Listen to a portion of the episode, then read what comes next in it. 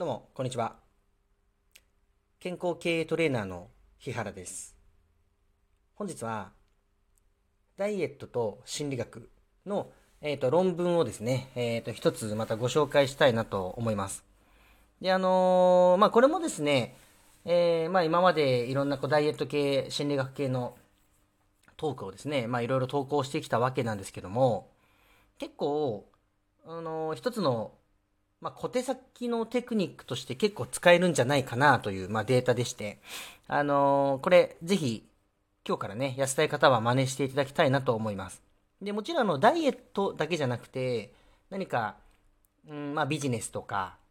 えー恋愛とかね、そういうところにも、まあ、応用を聞かせられるような、まあ、内容になっておりますので、ぜひ、真似していただきたいなと思います。で、今回、至ってシンプルです。はい。で、まず、ダイエットをするときの、まあ、目的とか、まあ、目標設定っていうのをね、最初にすると思うんですね。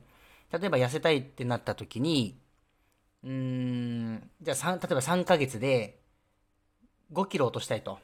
まあ、そういう目標を例えば持ったとしましょう。で、えーそれが一つですね。で、もっと噛み砕いた目的。例えば、うーん、食べ過ぎてしまっていると、普段。食べ過ぎてしまっているので、あの、じゃあ次、うん、何か食べるとかなった時に、例えば健康的な食事にするみたいな目標設定。まあ、スモールな目標設定ですね。大きいものと小さいものというのが、まあ、ありますと。うんと、なので、もう一回言うと、ゴール。5キロ落としたいというゴールに対しての目標設定と、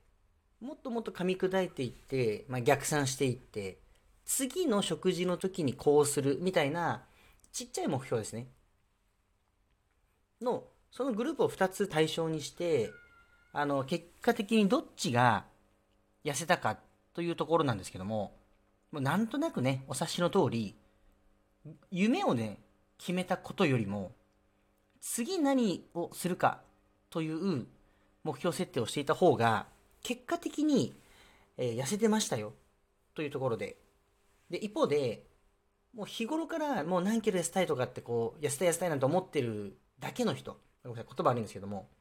結果的にそう思ってる人って大体行動しないんで、そういう方は、むしろ体重が増えていた、もしくは増えやすいという傾向にあるんですね。これは心理的にそういうデータが出ております。ですから、まず、どういう結果にするか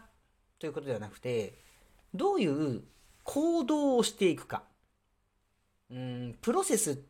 言ったら分かりますかね。そこに軸を持ってくると。で、しかも、うん、例えば、まあじゃあ3ヶ月後とかって設定しちゃうと、もう先が見えないじゃないですか。で、しかも、まあじゃあ今日思いっきり3ヶ月後に痩せようなんて思っても、もう寝て起きたら大概忘れますから、まあ、いわゆる三日坊主ですよね。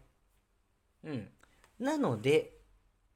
どういうふうに痩せていくのか、さらにそれを細かくして、じゃあ次の食事の時に、例えば、うん、じゃあ炭水化物をちょっと減らしてみようとか、そういうちっちゃな目標を持つということで、えー痩せやすくなったという、まあそういう論文になりますので、ぜひね、あの、やっていただければと思います。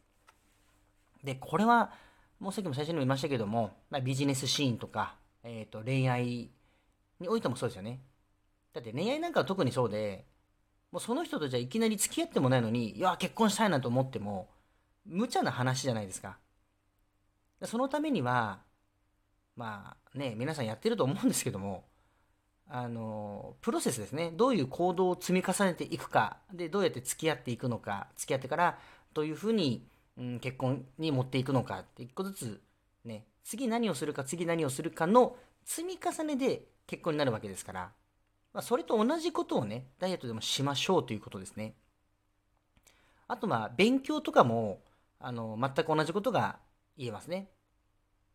まあ、よくこういうお話をするとね、まあ、いろんな本とか論文見ると、まあ、例え話で、英語を勉強したいなんていう例が出てきますけども、全く一緒ですね。海外に移住して、えー英語をペラペラに喋りたいっていう目標を持つことよりも、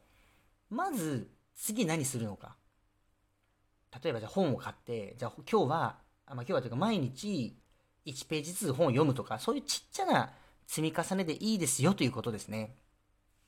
で、さらに、あのー、まあ、食事という例を出しましたけども、じゃあ、